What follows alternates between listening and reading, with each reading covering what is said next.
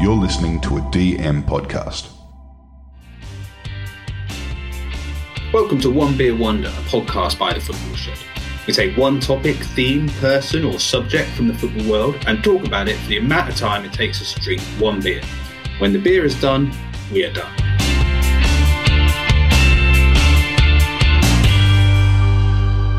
We got Hello Fresh this week. Do you know Hello Fresh? Yeah, yeah, It's yeah. a fucking waste of time. That is. You- Is that why you've got loads of meat in the fridge? It's just so annoying, right? So you know that usually when you get food, you get these food things, right? They send you meals. Yeah. Hello Fresh sends you ingredients. Yes. So you have to cook it. You have to cook them. Yeah, it's the same as going to the shops. It's, why didn't you just get the shops? and it's like a little little bag of onions and garlic. I'm like, I literally in the cupboard have an onion and some garlic. Like, what are we doing here? And then you got not that you got to read the instructions. Like, so now I've got instead of cooking a meal that I know how to cook, I've got to cook a meal that I don't know how to cook with ingredients from a little bag. That I've got the actual fresh, the Hello Fresh, fresh, fresh ingredients in the cupboard, and the food isn't quite as good as what you would normally make. yeah, it does. It, it's it's a complete waste of time. and it's really expensive, isn't it? Well, it they a- do the, they do big discounts when you get it first. Free. It was free. This week was free. First week free if you subscribe. So we subscribed, and then obviously we've let that lapse. So it's coming next week too. I'm like, oh, for fuck's sake. I got a um one week free when it Brit was in Iceland for three months. So it was just me, and I got like enough food for four people for a week. and I just, I just ate the same food for like a month. I was like, I'm really bored of It's this just now. totally pointless. Same price to get takeaway. Just get takeaway. You have to Yes. cook or cook or just cook. Just cook from the shop. Buy stuff and cook it. But decide yourself. Don't be forced into like having battered fish and couscous. Like have battered fish and chips because you you're, get to you're the choose boss. what meals you're going to eat? Yeah, but they look so good on the website. It's because they're made by somebody who knows what they're doing. Well, yeah, not me. in just a little bag. Fish in a bag. Uncooked fish in a bag. Um, so, Jeff, what do you want to talk about tonight? Look, well, it's International Week, so I didn't. You know, we're not going to do a normal shed today. I will do a bit of a one beer wonder, John, because Yeah. International Week is just so pointless. And uh, so that's my question for you. Okay. Um, before we get stuck into it, yeah, we should say Roger's on holiday because, well, that's what Roger does as soon as you can go away. Roger's gone on holiday. And yeah, you're right, because it's International Week, you're a bit like, well, we could talk about England for half an hour and then go, that's really boring. So we're not going to do that. And we're going to uh, talk about whether international football is pointless over a beer. Um, but also, before we get into it, I feel like we should talk to about our new Facebook group, the Shedders and Volleys, which has started this week and um, has gone really well.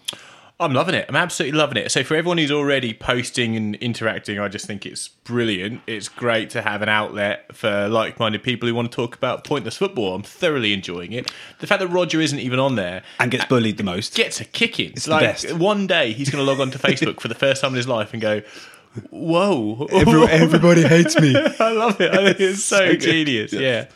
Um, so yeah, for everyone at home, just uh, go on the Facebook group and find Shedders and Volleys and uh, keep the conversation going. Um, also, this week we recorded our ref special with um, Ale and Jack from Ref Coach on Monday, which was very exciting. Um, it went really well. I enjoyed it. I loved it. I thoroughly loved it. I felt a bit sorry for them because we put them on the spot a few times in the interview, but they coped admirably. Um, so it's gonna. I mean, it's gonna be an insightful listen when um, when, we when we finally edit it. when we finally e- edit it and put it up. And I think having the insight of people who know so. Um, so they know the details so well that the questions you ask, you get an actual real response. It's like listening to a TED talk. You know the difference between listening Yeah. to a to someone in the pub and a TED talk. We are the people in the pub, John, and they are a TED talk. they're the TED so talk. It, it's just it's a great listen. It's quite Yeah. insightful. So uh, we've spoke about a few current situations that are, that are going on. So make sure you listen to it when it comes out. It's really good stuff. And also, just to kick Rog again, we now know more about refereeing than Rog. So when Rog whinges next week about, oh, this happened, that happened, we can say, well, we actually know. Oh yeah, I can't wait to pull out an actual bit of information from my arse. actual Yeah.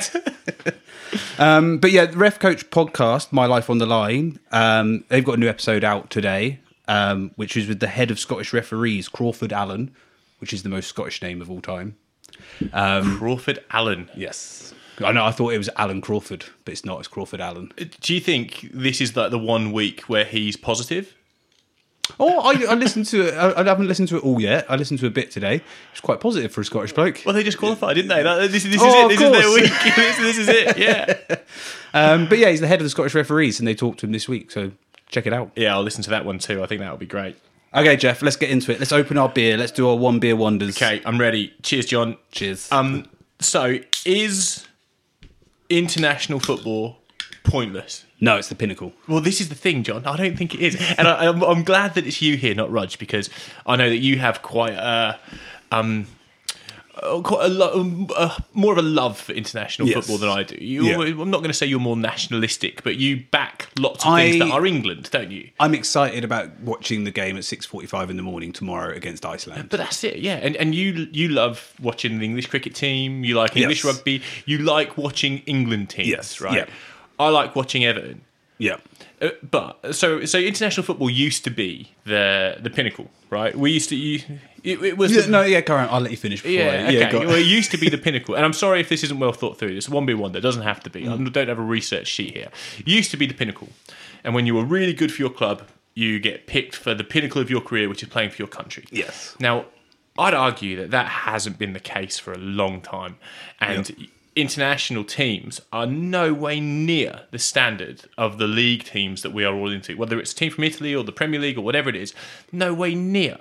And I'd also say, let, let me go on a Yeah, diatribe yeah. here, John. Yeah, I'd also say that the style of international teams is only a poor reflection of the style of the individuals that play for them. I'd say that there is no, uh, there used to be, but there, there is no national identity of a style. Yeah, okay. So it used to be like England play long ball. exactly right. Yeah, that It- doesn't exist anymore. Yeah. All it is is a collection of players that play better for their teams because they're with them every week. They're coached. They play a certain style, and all they do is they bring their type of football to a group of players that they meet for five weeks Yeah. a year, this you know randomly, and it's a different group of players because different players are on form, hoping that when they get to an international tournament, they get a good draw. Um, it does the standard not being as high mean it's less important? Because what I'm saying is, yes, I agree, the standard's not as high, and you'd probably argue that Champions League football is the highest standard of football. in Yeah, the agree, world. yeah, yeah. And so international football, the standard's not going to be as good, but winning a World Cup is the biggest accolade you can get ever. So winning the World Cup or winning the Euros, not quite as big as a World Cup, or winning the African Cup of Nations, but World Cup is the pinnacle. And that has to be the biggest thing. As a kid, to win the World Cup would be the greatest thing ever. Yeah, but if you if you if we were both sixty five years old, we would say winning the FA Cup is the pinnacle. No, because Like- the, no, because the World Cup was still bigger than the FA Cup then. The FA Cup was the biggest thing in the UK, but the World Cup was still always the biggest. I don't know. I, I think the World Cup is uh, okay. I'll just keep going. It's Yeah, one yeah. wonder. Right? I think the World Cup is a lesser standard than the Euros Yes, no, I can agree with that. because because there has to be a balance of teams from different confederations, and those teams have a very different um, standard of football. It's, it's spread across them. So you're saying you'd rather see Everton win the Premier League than England win the World Cup? Absolutely right. Absolutely, Really? without a shadow of a doubt. Because I've invested so much of my life in watching Everton. Every week I watch Everton. Every week I, I care. I read news every day. I do not do that about England players. Well, maybe, and maybe okay on the international football, you um, it, Premier League football, day to day football is twenty four seven. There's seventy five million podcasts talking about it. There's newspapers that that are purely football. There's websites. It's constant news, constant, constant. International football actually only matters about six or seven games once every two years. So the faff that goes on in the middle, so we have the hmm. Nations League and the qualifying, which is over easy, and all the big teams get in. It's a like an extended group stage of the Champions League, which is crap. which is pointless. Yeah. because we all go through the group stage of the Champions League going, we know the top two seeded teams are going to get through, then they get And- through, and then but then so you're so international football for me is about those six or seven games at a World Cup or Euros that are really important. So the qualifying, the friendlies, the Nations League don't really matter. All they are is an international manager trying to suss out his team to be really good for six game tournament at the end of it. Yeah, I, no, I get that. I agree with that. The whole thing is pointless. like you're going to say the whole thing's pointless minus those seven games. I, I get, I get that because I, I also. you're building to Don't get me wrong. I enjoy the World Cup. Yeah. I'm not sitting here as a cold-hearted like spinster going, "No, I'm not going to watch the World Cup because it's pointless. I would I'd rather watch Everton." I'm not saying that. The World Cup's fucking awesome. Mm. Like we know that it's amazing. Life stands still for seven weeks. It's the best. But what I'm saying is that the football it represents is pretty pointless. So let me okay, best team in the world right now, Belgium Yeah, officially, officially on the, on the FIFA, rankings. which yeah. again is another example of international football Yeah. being completely The rankings pointless. are pointless. It's completely pointless. Yeah. Like they might as well be cricket rankings. The whole thing's nonsense. Anyway, sorry, we're not going to get to cricket No, no, rankings, yeah. but but so Belgium are the best team in the world. Do Belgium play like a Belgian style of football? No, No, there is no Belgium style of football. No. So, you know, is Martinez's style of football, the Belgium coach, is Martinez's style of football the best style of football in the world? Well, and we've had this discussion about Martinez as an international manager because he's the manager of the best team in the world. Is Martinez the best manager in the world? exactly right, yeah. No way. There is, but they the FA don't have huge money in Belgium. They're the best he could afford. They could afford was Martinez. But what I like about international football is that you have this weird mishmash of players. You can't sign someone. You can't just go, Hmm. "Oh, our left back's crap. I was going to buy a left back." You got to deal with whoever you got. You got to play Wayne Bridge left back or So whatever. it's, it's instantly, it's a lesser quality. Yes, but that's what I like about it is it's that collective. We're all a bit shit, so let's work this out together. And then that's why you have things like Iceland be amazing because they have this collective team environment that means they do really well. Okay, I get that point, but you know, Iceland are better than some other teams because they have some players who appear regularly in better leagues than some other teams, than Turkey, for example. Or, Yeah. So let's say, okay, let me let me pitch an alternative, and I'm I'm thinking on the fly here, right? Would it be more of a representation of something and not nothing mm. if there was a a best of team from each league in each country? I would love to see that. It's never going to happen, but it would be brilliant if you had a Premier League 11 against a La Liga. Well, I mean, 11. because that in itself, that is actual representation of the country. So, so English players playing for England do not represent the way the Premier League plays. And when when, when foreign players come into um, come into the league, they say you know it takes them a lot lot of time to adjust to English football. They call Yeah. it English football. What they're talking about is the Premier League Yes. or the Championship. What they're, they're saying it takes a lot of time to adjust. It's much quicker, much fa- fast paced. That's not because of all the English players. That's because of the way the league has evolved and developed to go. This is the standard we expect in this country. But so the richest league always will win. So that's the thing. Champions League football, we have the best, and generally the richest teams win. They're always at the top. The Premier League is the richest league in the world. It will probably win. International football, money to a point doesn't matter. You're not getting paid to play. There's obviously money in the FAs, etc. More different FAs have more money than other FAs, but you're stripping it all the way back to actually it's just like kids football. It's the same. I could play if I was the best kid in school and I got picked for England schoolboys. I play for them because I'm the best. It's not anything to do with my club I play for, the money I have, or whatever, or I've just been signed, or I'm on big wages or a big win bonus. It's just you're the best guy around for this team, and you have happen to live. You were born in this little bit of land. Well, that's that's it. It's like um, you know, I'd say that a best of La Liga would represent Spanish football more appropriately than the Spanish team. You- You'd argue that the Spain team is a best of La Liga, but Yes. then Fabregas shouldn't have a spot. You know, in his time, Yeah. you'd argue that the best of the Premier League would represent English football better than not having a sufficient cover at left back of English players. but you'd have the dirtiness of the money involved. well, yeah, yeah, yeah, I get that. But so there's, there's that's what I'm saying about the international football is I get that like the international breaks are a bit boring and the nation league was fun for the first year it happened and now we're all bored of it already. Like it's a bit better that people of a similar standard teams of a similar standard play each other. I get that there's always fluff in the middle that's really dull and it's really boring but basically what we're watching in international football is 2 years of preseason friendlies you're watching Yeah. pre-season friendlies and going, we'll try this guy in goal, we'll put this guy on for 45 minutes, we'll play Trent Alexander. in- pointless. It's, pointless, John. it's yeah, it- so, but but is it pointless because you need a pre-season for your season, don't you? Oh, how depressing is that? that, we, that if we're going to accept that two years is pre-season for seven weeks, it, But that but that's how people win tournaments. So that's so South Af- um, South Korea, sorry, during the 2002 World Cup when the World Cup was in Korea and Japan. They took all their players out of their league teams and just went right. We're going and we're going on a two month camp and we're doing preseason. Same with Russia when it was in Russia. Yeah, and they took everyone out and went, "We got to perform well. It's our home tournament. Let's get everyone together. Let's train." They got to the semi-finals. South Korea got to the semi-finals. Like that was not expected. That shows that international football, you need some kind of camaraderie and team, and you need some kind of thing to work on.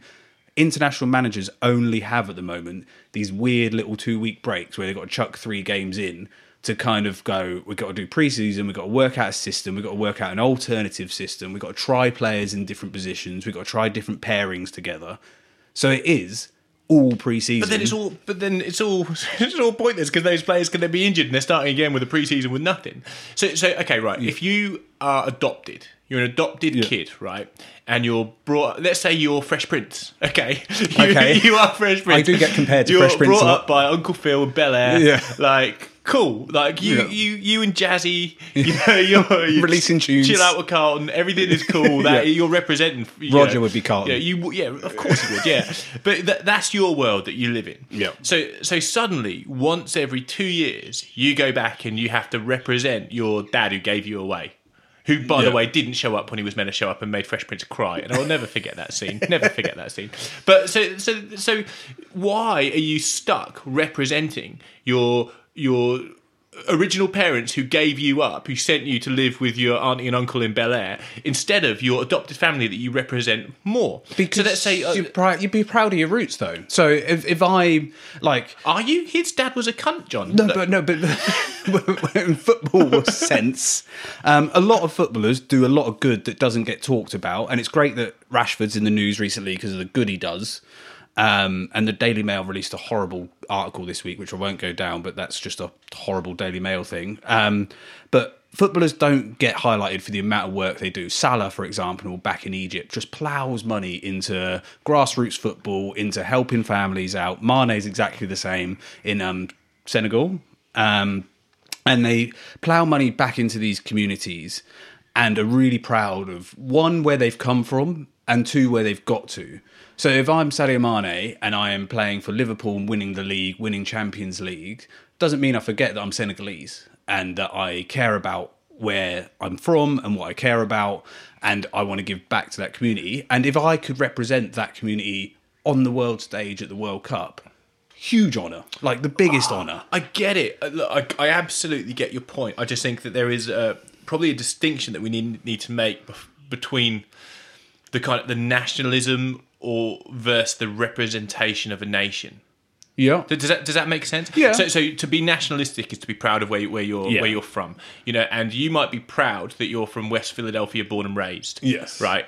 And as is as is, going with Fresh as is Fresh Prince, he's Yeah. proud of that. That's cool. That made him who he was. Yeah. But there is a difference between being proud of that and then actually when you pre- perform a function representing that function to the to the most applicable um, form. So so if you're um, so if, you, if you're you're Mo Salah, for example, or no, let me let me choose choose another example. A, a player who's played in England. Their whole- let's choose Cesc Fabregas. Yeah. Cesc Fabregas was uh, a Premier League legend. Yeah. I'd say that he was he was a cultured footballer, but he absolutely represented the way Premier League football was played at that time. Yeah. I'd say that for him, yes, nationalistic Spain, hmm. but if you were going to present his craft on the world stage, you, it would be better to present the reality of where his craft has been honed and where his craft is being displayed than his own sense of nationalism.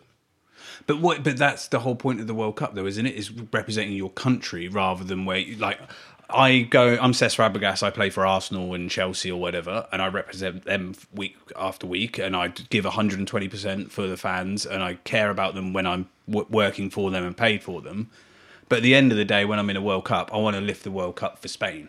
I don't want to lift the World Cup for the Premier League. Well, that's it. I mean, you, you make it sound seedy, but you're but you're you're probably right. Maybe we need a new competition that is essentially an all stars. Yeah, the, the MLS used to do it. So the, in in the states, they used to have an MLS All Star game. They might still do it. I'm sorry for those listening to Yeah. America. They might still do it. They have an MLS game at the end of the year, and you know whoever was on their big money tour, Yeah. whether it's Man United or whatever, it'd be MLS All Stars versus Manchester United, and that was something of pride. We used to do it here in Australia. There was Yeah. an A League All Stars before we realised there were no stars in the A League. And, and, and Just A-League I remember. LA Galaxy came over when David Beckham played for LA Galaxy against the A League All Stars, and it was just like It's pretty embarrassing. it was the David Beckham show when we were trying to be all stars here. Like, it was it's not good, not good. But maybe there should be some some version of that, and uh, perhaps we'd say that that would be the pinnacle of football. Well, okay, let me change the ta- tact of this.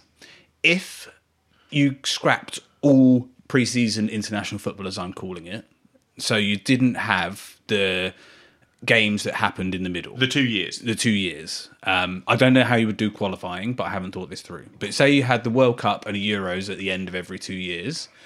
But what happened because you've got rid of that international breaks in the middle? The league season finishes earlier, and you have six weeks or a month at the end of the season where the international managers go, "You, you, you, you are the best for my country. Come and train with me for a month." And then you have the World Cup and you have the Euros. Would you enjoy that more? So you wouldn't have any international football in the middle. Yes, I think that would be an upgrade on the current situation. But I, I guess part of my problem this week came from the um, uh, I'm not gonna I'm not gonna pick on him, but the inclusion of Jude Bellingham. Yeah. And and I, don't get me wrong, I'm excited about Jude Bellingham. Yeah. I think it's great. And to be honest, I'm just excited about English players playing overseas. Yes, I think it's a great thing. You know, Yeah. 15 years ago, you just didn't happening. have it. Yeah. Uh, Jonathan Woodgate went to Madrid yeah. and injured himself and got sent off, and then that was about as good as it got. You know, so, so I like that English players plays overseas. I'm I'm excited to see Jude Bellingham. I'm excited to see Jadon Sancho. But then I think actually Jude Bellingham is on a is on a developmental stage of his career. So playing in the England team is just another stage of his club development.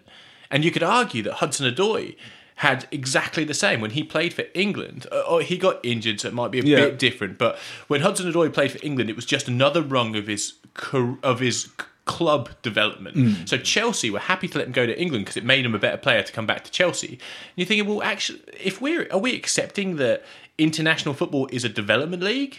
Well, no, I, I wouldn't say it's a development league, but I think there's an understanding, going back to your original point, that international football is not as good as Premier League football. So Hudson Odoi plays for Chelsea, can't get in the team. Mm-hmm. However, he's good enough to play for England. So there's that kind of balance of you have a squad. you, you'd argue that happens all over the place. Yeah, Yeah. players that are on the bench for, for whomever Yeah. who start up front for Yeah. their. I mean, Cenk Tosun starts and scores for Turkey every Yeah. week, you know? Yeah, exactly. He plays every week for Turkey, does really well, scores goals, is nowhere near the Everton team. So it happens all the time. But also, there's uh, something that's happening more and more is that younger players, just because of the way the world is, you can play for lots of different countries. So I'm a citizen of Australia now. So if I was good at football and 18, I could play for Australia and England. Now, if I choose to say I'm going to play for Australia, they're going to go, well, you can't play for England ever again. So you have to make that decision. So what often happens is you get the 17, 18 year olds coming in and you go, this guy's quite good. Jack Grealish is a perfect example. Played for Republic of Ireland at under 21s, under 19s, under 18s. And then when, if I play for the Republic of Ireland first team, I can't play for England. I want to play for England and ducked out of it and went, I'll wait and waited four or five years and got his chance. And so I think Same with Tim Cahill, played for Samoa, didn't he? yeah, Wilf Zaha played um, a friendly for England first team, and then wasn't getting picked, so went and played for Nigeria. Um, so it's happening. So I think younger So then, players. all of this nationalistic. We we just had a, a five minute conversation about you know how it feels to Cesc Fabregas going well. You, if you're going to win it, you're going to win it for your country. Well, really? but, but yes, Is Will no, Zaha not English?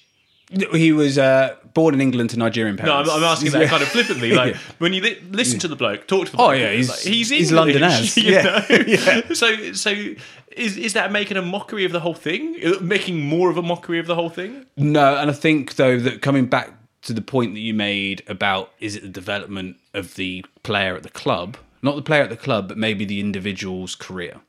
So if again, if I'm at Wilf Zaha's standard of footballer, and I go, okay, I could play international football or not play international football.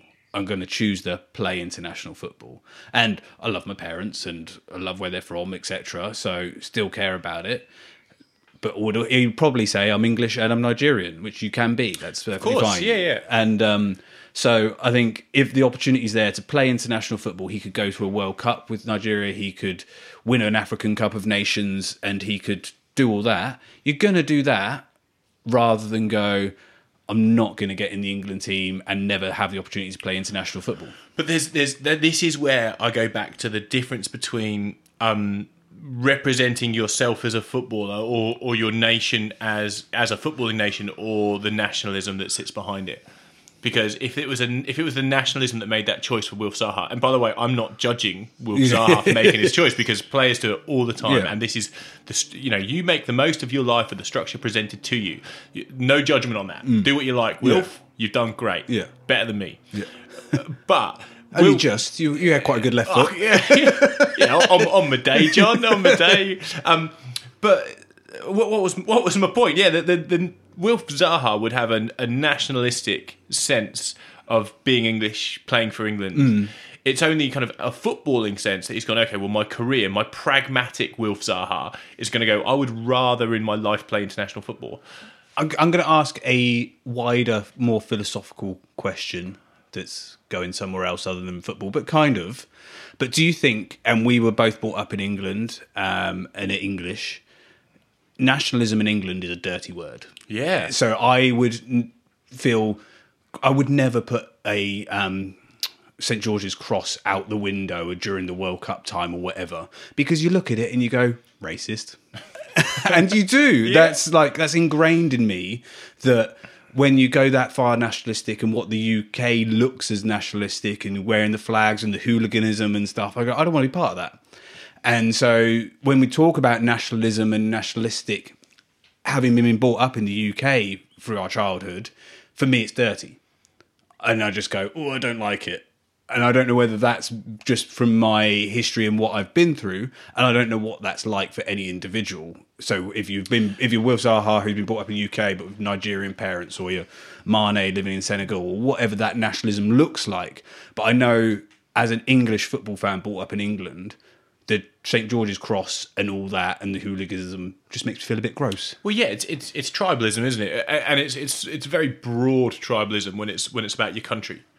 Um, yes, you're right. And being brought up in the age we did in the UK, it's got a lot more weight to it than it should do. It shouldn't be like that, and it should be more like it is here in Australia, where everyone and their uncle could fly an Australian flag, and you know that it's because they support the Australian team, Yeah. and they have pride in where they come from, and that's it. There's no undercurrent of we're English, and if you're not, fuck off. Yeah. you know, which we were brought up in a world in the, in the That was 80s the- in England. yeah. That, that's that's the way it kind of was.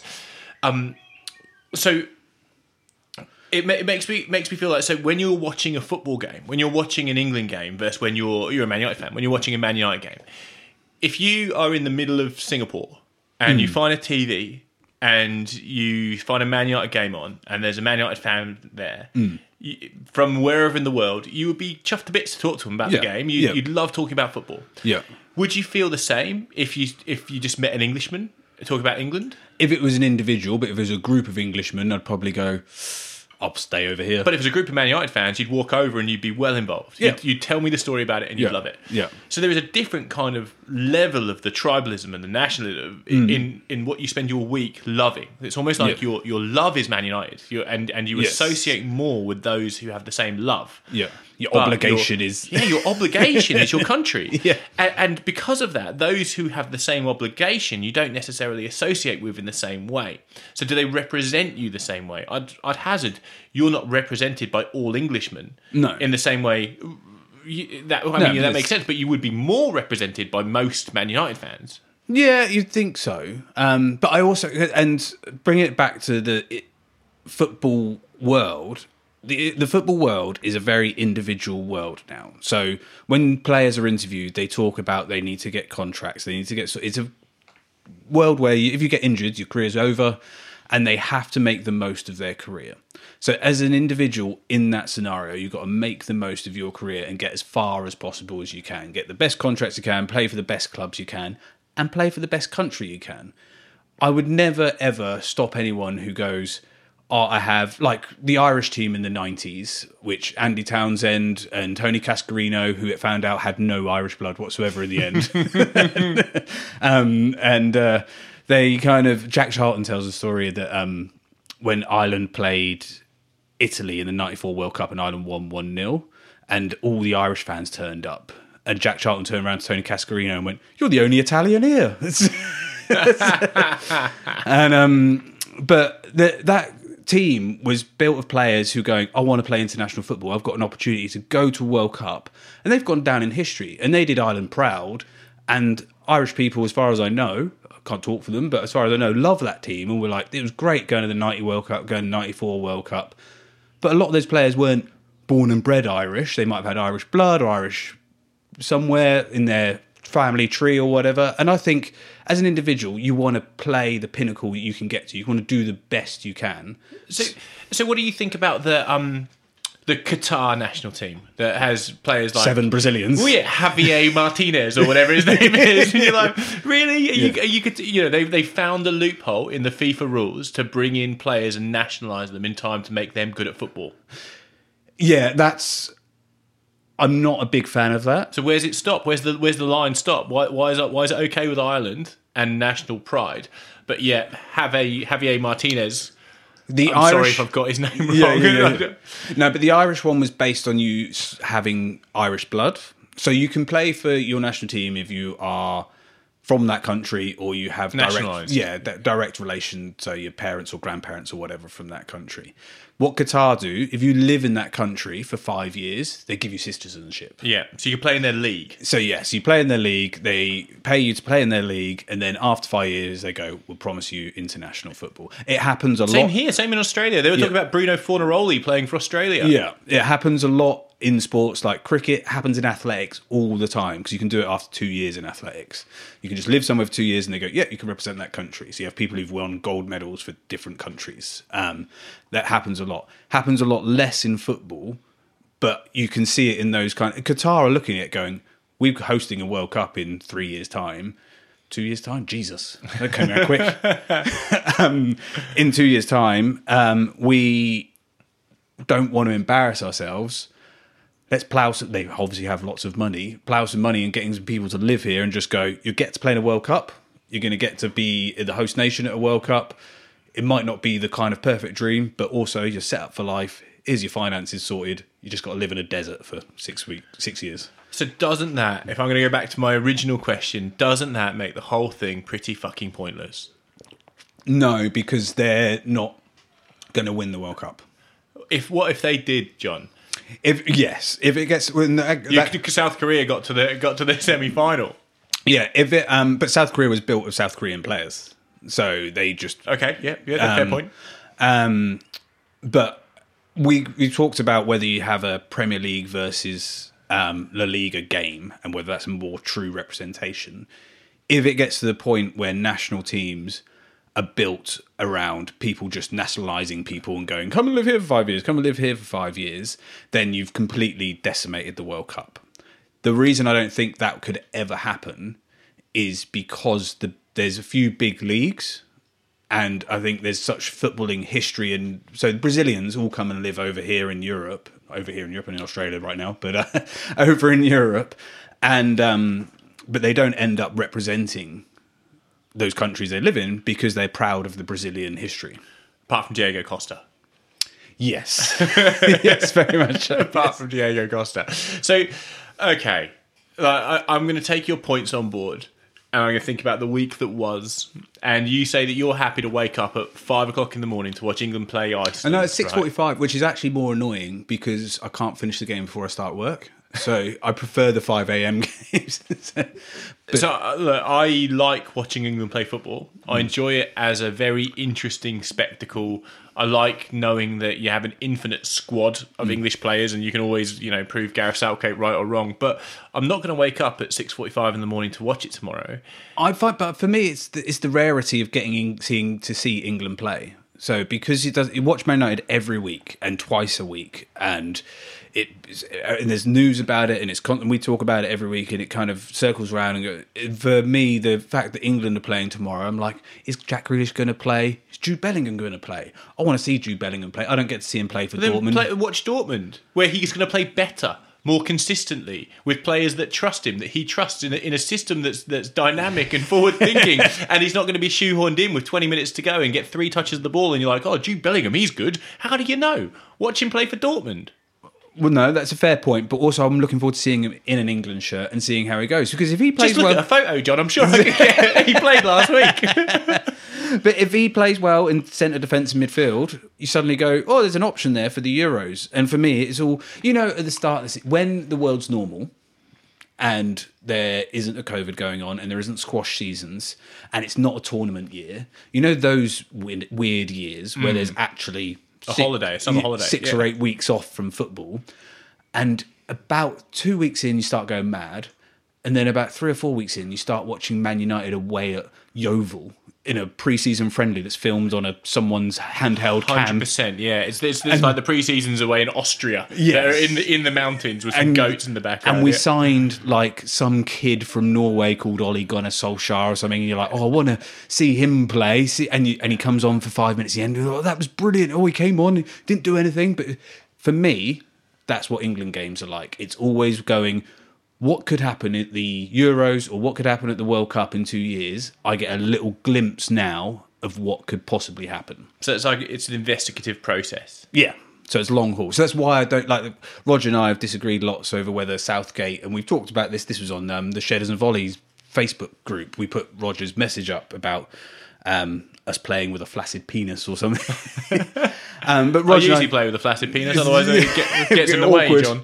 Um, and uh, it was Roger and I disagree around whether Southgate's the right person for the job or not, and what we should do with that. But I always look at it in the big picture of kind of in two years' time, if we get to a tournament and we have two or three ways of playing, and we have two or three different options off the bench. We're in a good spot, and all we're doing now is trying to work out what they are. What happens now doesn't really matter. Okay, Does that make sense? it ma- it makes sense. It makes sense. And and look, I don't even know what I believe. I just, I just, I can't ignore the voices in my head as I go through the international cycle, going, "What is the point in all of this?" And g- g- going back a week, which feels like a long time in the world right now, the week that the last Premier League was on, and we spoke about this, the last Premier League was on, the US election was on, and there was a huge like amount of COVID stuff going on, news that we opened up in Victoria and we could go out, etc. And got to the weekend and the football was on. And my brain didn't have the brain power or space to go, oh, I'm excited about Man United playing. I didn't give a shit. Mm-hmm. And we played Everton against you. And I didn't give it. You, yeah, and it was so tough. yeah. usually every year those games we get really excited about and dive into and talk about and watch them together. And I didn't give a shit. And I said I messaged you and said I'm actually looking forward to the international break because it's a change of pace and a change of scenery. And now next weekend I can't fucking wait to watch Man United play. No, f- fair enough. If if international football gives you a mental break, John, then we should keep the schedule as it is. Yes. Only took half an hour, but we got there. it's all about me. No, fair point. I I would like to see the European the league versus league competition set up one day in the future. I think that would be an interesting spectacle. And I would I would hazard that you'd get yes, you don't want to go you don't want to be a fan of the Premier League. I get the the dirty money side of that, but how fucking cool would that be? And man, you know they do do the tours to Australia and stuff. Imagine if it was an EPL All Stars against a La Liga All Stars. It'd be incredible, yeah. You'd just be like, "Yes, this is the greatest thing ever." be absolutely incredible. And you and you'd argue that those teams would play better football than the international sides of that nation. And Belgium would not be the best team in the world. Although they've never played together. What do you mean? So, because if you're say Messi's playing with Ra- Ramos at the back or oh, whatever, Oh, the A League, sorry, the, the La Liga All Stars would just be two two and a half teams, wouldn't it? well, yeah, true. So most of them play together anyway. That- that- yeah, true. But like, take the Premier League, it would they don't usually play together. So you chuck them together. No one, no one's good when you chuck them together. They'd love it. They'd come back after the tournament. They'd all get signed for Man City. Yeah, true. yeah, maybe they'd all play Man City and we'll just be, like, oh, this is boring. Yeah, last year it would just been Liverpool, wouldn't it? Just just represent, representing the Premier League. Yeah. Well, my beer's done, John. Mine too. Good one. Good chats. Yeah, great. Thanks for coming. Um, I'm not going to get up. I hope you have a great morning tomorrow. By the time this gets released, it will be I'll- interesting to see how good a time you've had. I'll have a great one. Yeah.